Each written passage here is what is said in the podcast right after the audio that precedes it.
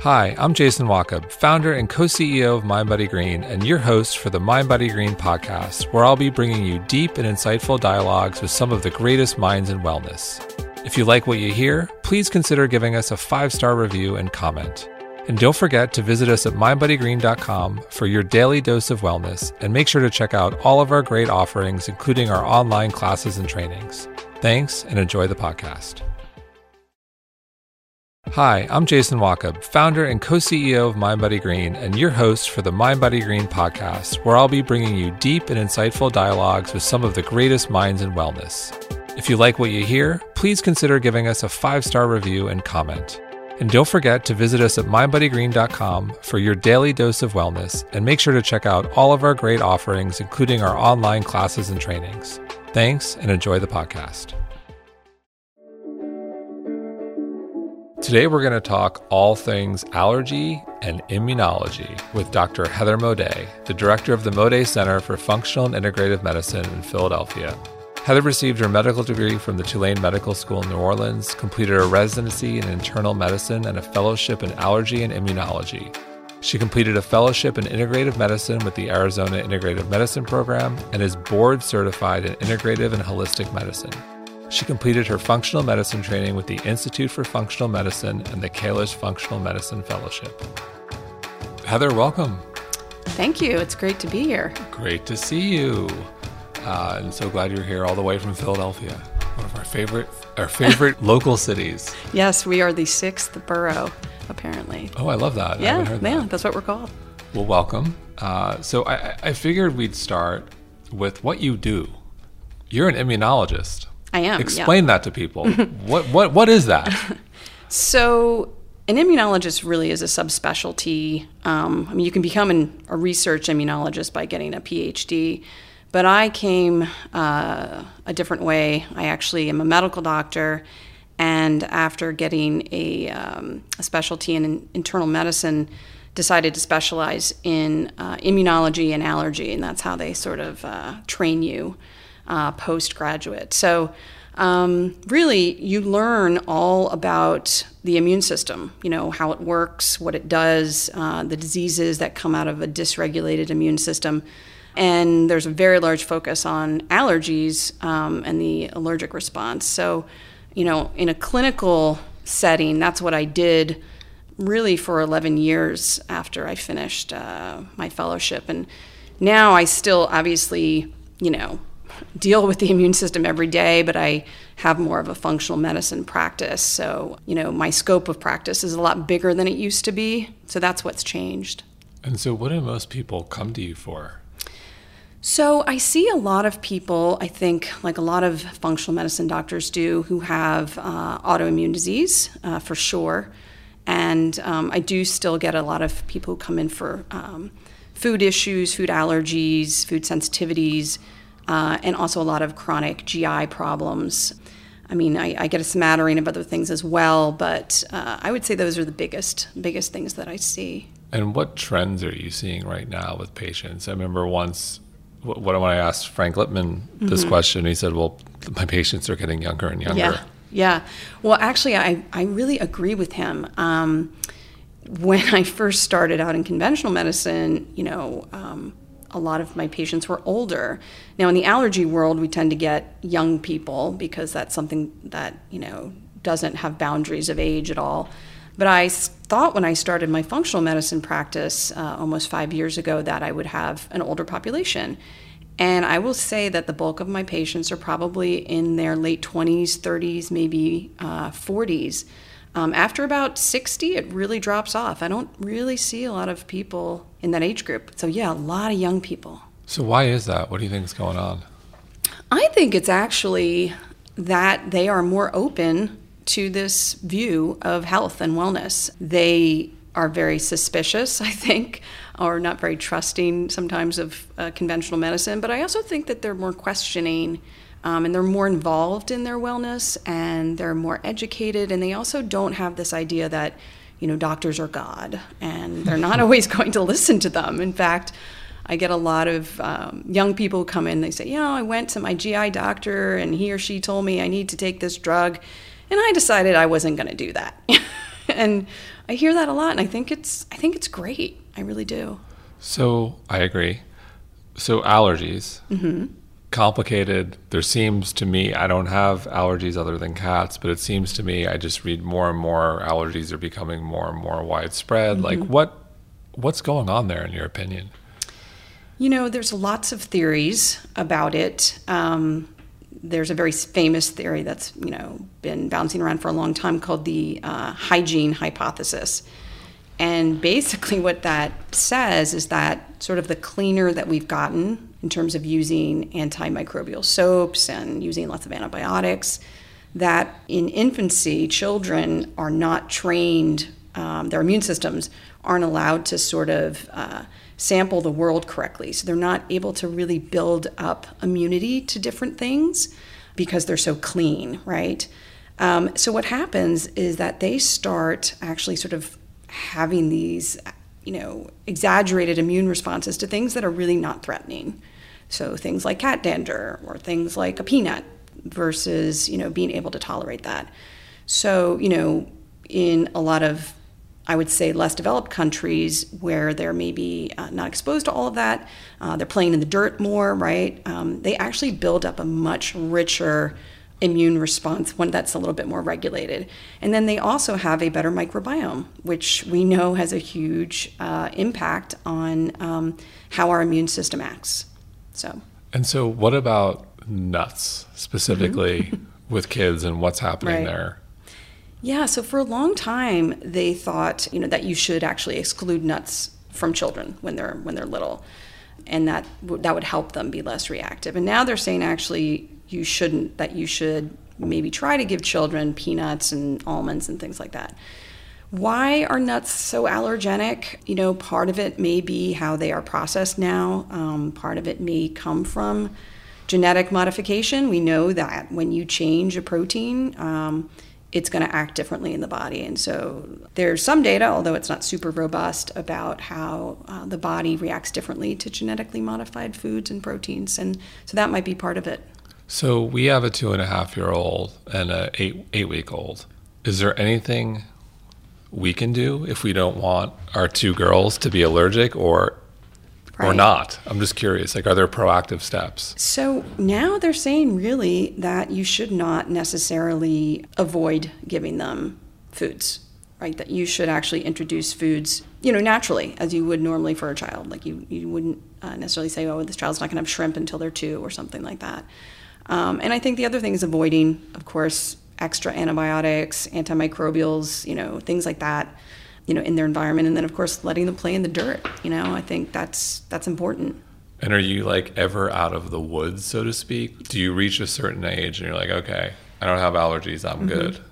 Because I've heard the contrary. and there's something going on there with like adult onset yes. allergies. Yeah, there is. I think, um, and I think that that can be environmental. I think. Uh, um, now, of course, things like seasonal allergies can change depending on where you move um, you can actually develop an allergy to a different tree pollen if you move from like California to, to New York, right? And I have seen development of food allergies in adults, and I think a lot of that goes to that barrier dysfunction in the gut. I think that's a big issue. And obviously, as adults, we take lots of medications, we take lots of antibiotics, we end up having the so called leaky gut problems, and that can then cause our immune system be, to sort of react to things that normally they would have not reacted to because they didn't necessarily have um, exposure to it. So I do see that um, quite a bit. So let's go to the gut because I, I, saw this on your Instagram where you said one cell layer separates the gut from 70% of the immune system. Mm-hmm. It's like, wow, yeah. just one layer. It's pretty, pretty thin layer, too. It's a pretty thin layer. It's this little, like, they call an epithelial layer that sits literally between, you know, the intestinal tract, and we consider that to be actually technically outside the body. And then, you know, just beyond that, you've got this whole world of these these big, uh, you know, where all our white blood cells, these lymphocytes, hang out, and you know, you know that is where we sort of sample. Our immune system really sort of samples the world, and it can do that actually without even a leaky gut problem, right? So um, there are ways for it to sort of reach up and, and see what's coming through, and so we eat bacteria every day, um, you know, tons of viruses, parasites, and we're constantly being like bombarded um, with all of that. And then, of course, all the different foods and things that we swallow, breathe in. And so our body has to sort of learn like, are we going to be tolerant to this? Are we going to create an immune response, like something we have to kill? Or is it something that's going to make us inflamed, right? So, yeah, the immune system, even though we have other areas, of course, where there's immune cells and they're constantly circulating, but sort of like the control battle station is in the gut.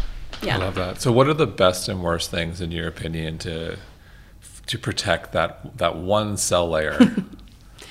well, number one is you have to take care of your microbiome for sure. So, to that end, it's you know not really taking antibiotics unless you absolutely need it. You know, unless you have a serious infection that they know is caused by bacteria or something like that. So because even just one course of these powerful antibiotics that we have now can really um, significantly deplete or, or throw off the balance. So that's number one. You really have to be careful with that. Number two, of course, is eating foods that are going to help grow that microbiome. And lots of people, you know, talk about prebiotic foods, right? And that's really what they eat. They love fiber, they love resistant starch, they love all that kind of stuff. And that's you know, they pretty much feast on what is left over after we've absorbed what we need in our small intestine. Everything goes down there to the colon, and they they have a they have a smorgasbord of, of food. So you got to feed your microbiome. And I would say the other thing, um, I mean, there's obviously there's toxins that we ingest. Um, Alcohol is not not always our friend. Um, there's, uh, of course, drugs that people take, like those non-steroidal anti-inflammatories, those things, you know, for pain, Advil, et cetera. Um, and then, of course, there's stress, which I would say is probably one of the biggest issues. Is uh, the hormones that get secreted by chronic stress actually can can harm that layer too. So you mentioned inflammation, mm-hmm. which you know, very very hot topic. A lot of word. yeah. People are yeah. saying, inflammation. No, no yeah. infl- inflammation is yeah. the root of all evil. Right. You made a distinction. I think it's important if you could walk us through not all inflammation is bad, and there's good inflammation sure. versus bad inflammation, which I think is an important point. Could you talk us through that? Yeah, absolutely. So, if we did not have inflammation, we would all be dead. Whoa, stop right there. I mean, you think about it that way, right? I mean, this is played out obviously in you know children who are born with immune deficiencies, like they have genetically don't have the ability to mount an immune response and this you can also see in, in people who have, uh, you know, HIV, AIDS, you know, uh, back in the 80s when we didn't have any anything to fight uh, that viral infection, they died pretty quickly. And they died because they could not mount an immune response to, to the virus and to other, um, you know, infections. And so when we all day long, literally, like I said, we're being bombarded. You know, when you're on the subway, you know, the viruses flying into your mouth we don't get sick all the time, right? Like, how does that not happen? And it's because we are constantly mounting these little mini inflammatory responses, right? So we, you know, our immune system gets, um, you know, signaled that we have to put out a fire. It's going to create, you know, inflammation. All those, you know, so-called cytokines, the type of chemicals that um, white blood cells uh, secrete, and they they signal to each other. That goes on. So that inflammation, that inflammatory response, is really, really, really important. But the second phase is then cleaning it up, right? So there's a sort of a second signal that comes through and says, okay, bacteria dead, virus dead. Okay, let's clean up the mess. And then the anti inflammatory response comes in and sort of gets everything back to a homeostasis or a balance. So, so yeah, you have to have inflammation. If you didn't, I mean, think about it. If you didn't have fever, or if you didn't have, say, say you broke your foot and your foot didn't swell, that is all inflammation and, and it's swelling because it's bringing you know all sorts of immune cells and blood supply to that to that foot so it can heal. So inflammation is the first part of the healing process really. And like what's what's like the best inflammation the best kind of inflammation? Oh that's a tricky question. Um, it should be short. I like that. Um, it should it should be regulated. Um, and so when we talk about this sort of like smoldering inflammation that people have, it's because that sort of second phase doesn't happen. um, certain signals don't occur that stop it. Why I was yeah. asking because it reminded me Kelly McGonigal wrote a book, The mm-hmm. Upside of Stress. Right. Yeah. And it's mm-hmm. like this idea of you know there's like chronic stress, oh, like yeah. this elongated, like that's mm-hmm. bad, but like there's also like you know yeah. little stress, if you will. Oh yeah. And that's the important, like that's the good. That's why I was asking, like the good stress. Like you need the, you need the good ones, like the upside. And I totally agree with that. In fact, um, you know, before I got into immunology. I actually worked in a lab in New York City right after uh, college, before medical school, and it was a lab that studied the effects of stress and cortisol on the immune system. So that's like one of the first things I did research in. And it's amazing that acute stress, like that immediate stress that you have, is actually really, really it's important because it actually brings in uh, good immune cells, right? Because obviously, say you're going to go into battle, right? The stress response occurs, your immune cells actually sort of are ready in case you get wounded, which is pretty cool, sure. right? So, you know, the inflammatory response can actually follow that acute stress response. But once that, when we have chronic stress, like many of us do, or, or I should say that we, we, we don't manage our chronic stress very well, that sort of inflammatory response doesn't get turned off so well. And so the two can go hand in hand. So, yes, a little bit of stress is great, a little bit of inflammation is great. Chronic stress, chronic inflammation, bad. So, coming out of that lab experience, was there anything that stood out to you where you said, wow, I need to make a change in my life or change how I look at things with patients? Yeah, well, it's really funny because I never thought about it because I was so you know, when you're 21, you're just like, oh, I just want to go to medical school. I'm just going to work in this lab, and and it was a great experience. And actually, um, there were some really uh, famous people who actually worked in the lab. Um, I don't know if you know Robert Sapolsky, who wrote. Yeah. Uh, yeah, he was uh, he was a I think a postdoc there like a year or two uh, before I got there. So really, really amazing stuff. And I didn't think about it, but I think it was like a little seed was planted in my brain because when I finished medical school and and uh, was trying to decide what to do I went back to this whole immunology thing and I was like, wow, this whole stress immunology thing, like I think I've heard about this before. So it's pretty amazing because that's what I do now is so much of what I was learning when I was like, you know, a kid almost. So. In, in terms of overall health, do you think we underestimate stress? I do. I absolutely do. And in fact, if I had to if I had to pick one thing that people avoid in their wellness programs, it's managing their stress. And I think it's because it's not um, it's not as tangible as something like oh I'm going to go on a paleo diet or I'm going to do a measure my steps or go get my blood work. Right, right. My, you, you know, know, everyone's like, and I actually even have clients. Well, I don't understand why I'm you know I'm still not feeling great. And I say you know they go I'm doing I'm doing all of my supplements and I'm I'm you know eating the way I'm supposed to eat and and I'm like, okay, so how you manage the, you know, how you managing that job stress or that relationship stress, or are you meditating, or are you doing this? Well, no, not really, you know. And I think it's because it's hard, and you know, we get busy, and we just think it's it's not that important because it's not something that you can like grab with your hands, right? So, in your opinion, what are the what are the best tools to manage stress? I would have to say number one definitely has to be mindfulness and meditation. Um, and I know there's you know a lot of people that do all different types of, of meditation, but you know one of the issues with stress is that we are supposed to be stressed in the moment, right? That is when the stress response is helpful. So what I mean by that is like, okay, you have to give a talk, or you have to run a marathon, or whatever. You're gonna go for a job interview. That stress response that you have right there is actually helpful, right? But most of us are stressed about something that is in the future, that is not happening and may never happen, or we're ruminating about the past. So we're thinking about things that happened to us, or we're replaying something in our head, almost like a trauma. So we're stuck in the, the future and the past and not in the present. So, what meditation and mindfulness does, if done daily, it constantly brings us back to that, that present moment and allows us to be much stronger and also be more resilient when we are in a stressful state. And it just takes our mind away from, like, okay, I'm not going to worry about something that hasn't happened or like that thing that happened to me 10 years ago. So I would say that's number one for stress. Another thing I really think is helpful is um, doing things like journaling, you know, dealing with, um, you know, trauma, dealing with uh, past issues. Um, I think that's super, super important. And then I'd say sleep, for sure, sleep. What's your sleep minimum?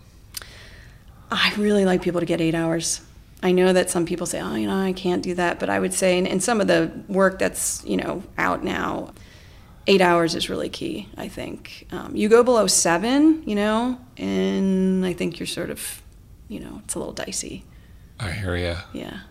It's going back. What I love about mindfulness is it's a practice that's ongoing and daily, and you don't need Absolutely. to like go into a room. It's like you're in the moment. Okay, I'm mm-hmm. observing my thought. You have to work at it. Like mm-hmm. it's this constant work, but mm-hmm. it doesn't require you know, it's not like a Vipassana. I'm going to go away for a week or two weeks and do this thing, or right. or you know, Vedic or TM, the 20 minute. Like that works for a lot of people. But the great thing about mindfulness, it's very much in the moment mm-hmm. and helps you become, I think, better in relationships, mm-hmm. better in life in general across the board. It's like a constant practice. Yeah, and you know what? It's it's free. Yeah, it's free. You don't have to have a fancy place to go. You don't have to have money um, you don't have to have a fancy education. All you have to do is is uh, get quiet, right? And you can do it anywhere.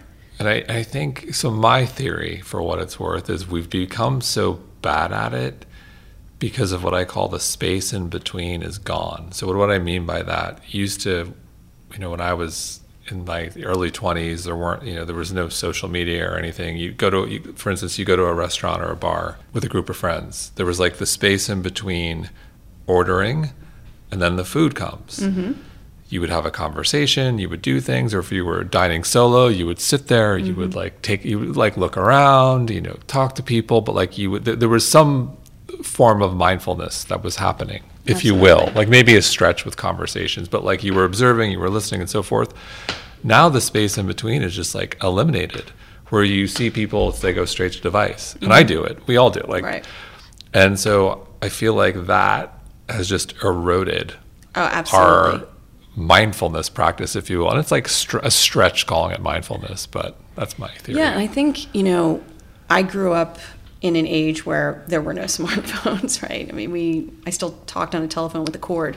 That was what I did when when I was a teenager. Oh, I remember that too. Yeah, yeah. and uh, you know, you raced home to watch you know MTV videos, um, you know, after school and stuff. But it is hard, and I think it's really, in particular, hard for people who grew up in this space with this really just constant um, exposure to you know technology and just being distracted and you know, there's so much going on in, in, the science of this and how it's it really changes your brain. Yeah. And it is hard. It's hard even it's hard for me. So you have to you have to really make it a point to sit and like notice, you know, like notice what's going on, notice people, you know, just look around, you know. So this whole idea of digital minimalism, which is I think uh, Cal Newport's book, yeah. um, is is written about and. Uh, you know, I think it's really hard for people. People have like a withdrawal from it. You know, to actually sit with your own thoughts and like look around and like twiddle your thumbs and be bored. It's something we don't do anymore. Or it's like, here's the food, it just came out. It's beautiful. wow. Versus up, oh, photo, right. Instagram, boom. Let's take a picture. I know, I know, I know. We're all guilty. We're all we guilty. are. I am very guilty. and so, something you mentioned earlier, as you're talking about like playing outside, getting dirty, mm-hmm. what role does the environment play in all of this?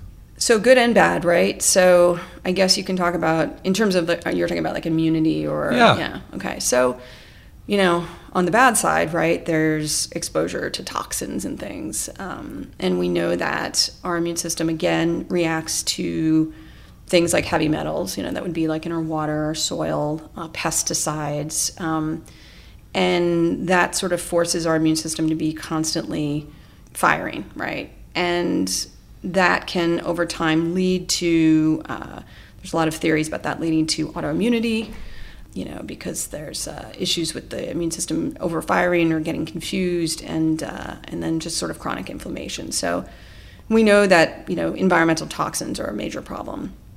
Um, on the good side getting out in nature and being around dirt right is awesome for so many different reasons. I mean as i talked about you know, just digging around in the dirt and being exposed to microbes, especially when you're a kid. Um, not as much probably when you're when you're an adult, but that's really really super important. And you know, the whole explosion of using these spore-based probiotics, which basically these are these are bacteria that are not normal to the human body, meaning like we're not born with them. We're not we don't get them from our mother. We pick them up in the dirt. So that's what spore-based probiotics are. They're bacteria that exist in the soil that are very hard to kill, but they're beneficial for gut health. So so there's that, right? And then I think just the mental the mental implications of being out in nature. And there's a lot written about now. Uh, there was a whole series in Outside Magazine. I don't know if you read that or listen to their podcast, but talking about nature as a prescription. Mm-hmm. You know, that doctors are. I love that. Yeah, writing prescriptions for nature because we are so inside. I mean, we're exposed to blue light all day long, our circadian rhythms are messed up, and, and just getting out and being in nature, hearing the birds, you know, it it really changes you. I mean, it really it calms you down. It sort of brings in that relaxation response, but you also get connected to something that's you know outside of you, right. which I think is is really great. So, how would you describe your general food philosophy in, with regards to you know, eating for optimal wellness? So, I think that people are biochemically very different, and I think that sort of sets me apart a lot of times from a lot of other uh, functional medicine doctors. I don't have a doctrinal view necessarily of like, oh, you know, don't eat that food or don't eat that food. So you're not Steven Gundry. You said lectins are oh, all terrible for everyone. Bring up Dr. Gundry. He's wonderful. He's, we, we love him, but he's controversial. He's fantastic. Yeah, he's he's great. But um, he's a very strong point of view on lectins, which a lot of people disagree yeah, with. Yeah. So I would say that my philosophy is uh, more along sort of the uh, the Michael Pollan, you know, sort of like uh, eat uh, mostly plants, right? Eat food, not and, too much, mostly yeah, plants. Exactly. So real food, 100% real food that has not been tainted, processed, um, you know, any of those things, because that is what humans are supposed to eat. I do think that some people thrive better, maybe on a more plant based diet. Mm-hmm. Um, I myself do, and I tend to eat uh, mostly plant based, you know, with some fish uh, for the most part. But some people really flourish with uh, other animal meats, so I can't say that that's bad. And I do think that um, I agree with uh, not overeating or not eating too much. I think we all sort of have a problem with that.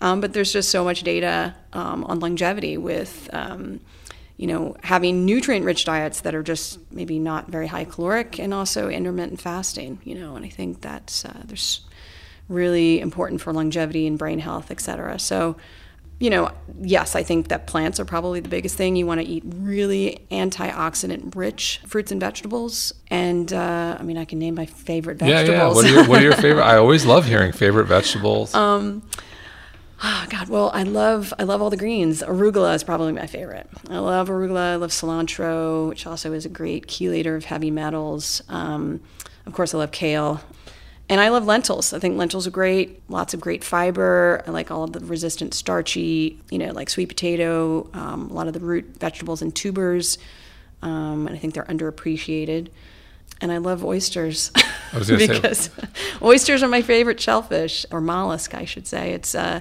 they're super rich in zinc, which if I had to pick a deficiency that a lot of people have outside of vitamin D, very deficient in zinc, and uh, so I love oysters. what about sea veggies? Oh my God, yeah, I love uh, all sorts of seaweed. You know, hijiki, uh, wakame, all that kind of stuff, and you can throw that into so many different things like soups and stews and salads and uh, really rich sorts of minerals, and of course iodine, which many of us yeah. are deficient in as well. So, so I, we love the Michael Pollan quote. It's on our wall here yeah. MindBodyGreen. Uh, if you had to summarize, just in general, like okay, generally try to avoid this, what would be on that list? In terms of foods, yeah. Um, well, of course, high fructose corn syrup. That's mm-hmm. probably number one. Um, really anything that contains that or anything that's processed. Uh, that's a big one. Uh, I think a lot of people, when they jumped on sort of the paleo keto bandwagon, um, and I think you know ketogenic diets can be awesome, but um, a lot of the quality of the fats that people are eating are really bad.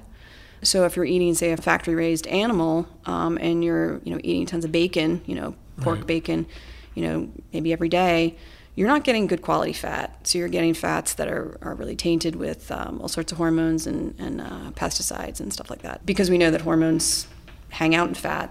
Um, so I think that really being careful with the quality of the fats you eat. Um, so I would avoid, uh, you know, inorganic fats for sure, um, and also genetically modified food as you can. I mean, it's almost impossible, but when you're buying for your home, to try to do that. Sure. Um, those are really the big ones. I think, like I said, I'm really I'm I'm a I'm a moderate when it comes to food. I think people should limit their sugar as much as possible. Yep. Um, because it does feed, um, it does cause you know some inflammation. It feeds certain diseases like cancer. Um, so those are really the big things, you know. What are your favorite healthy fats? Avocado, for sure. God, I love avocado. God, I love avocado. It's so good.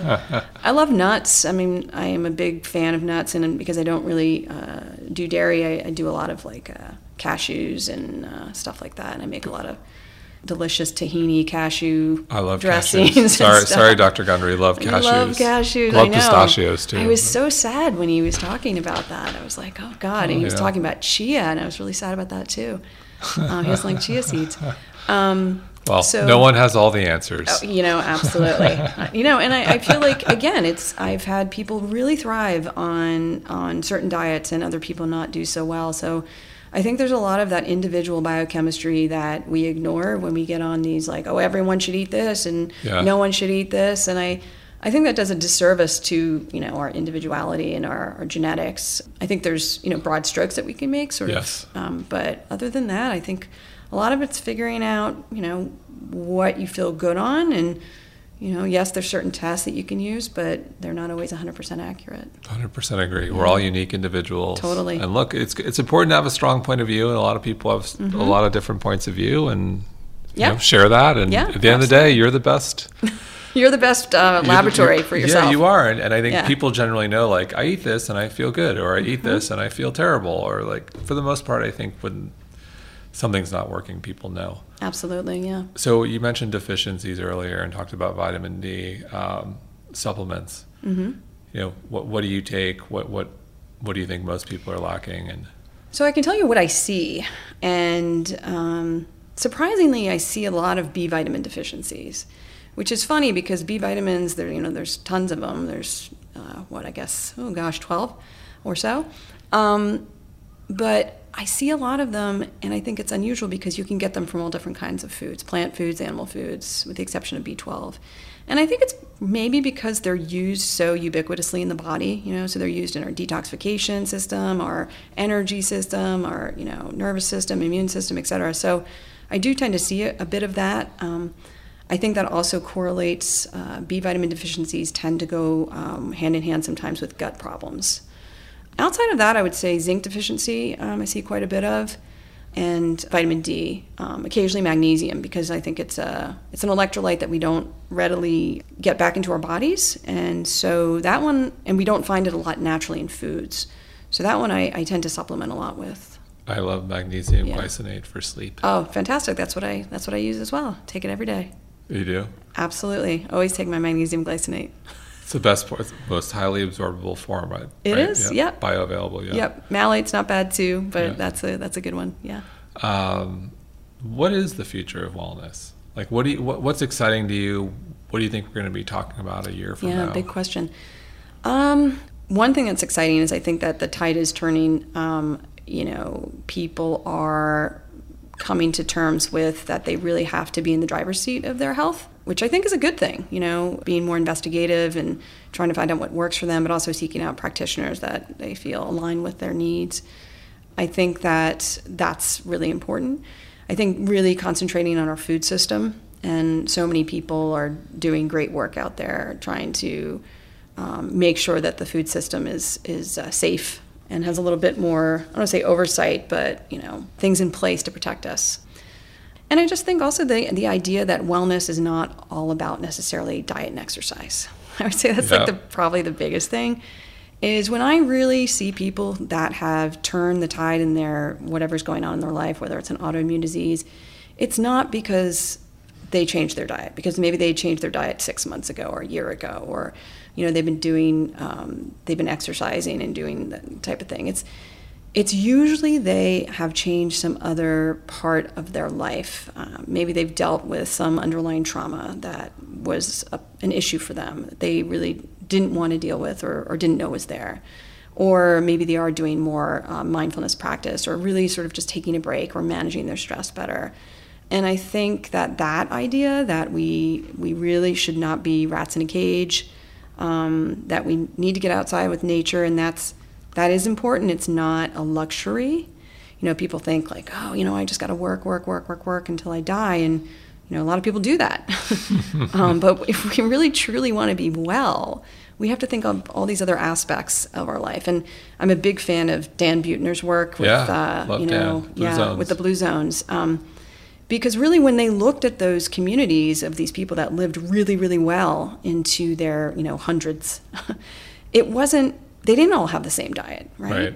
Um, they all moved every day, right? They all did some sort of movement. Um, but really, it was all this other stuff that was very intangible, like uh, spirituality, um, having a purpose, um, all these things that we never put into like the health wellness bucket. But I think that now we are, and that is so so important. I think that's when people really have breakthroughs in in their health is when they start going, this is important. You know. 100% agree. After all, what do we say at MindBodyGreen? Wellness is mental, physical, spiritual, emotional, and environmental well being, Yeah. all connected. All MindBodyGreen, one word, not three.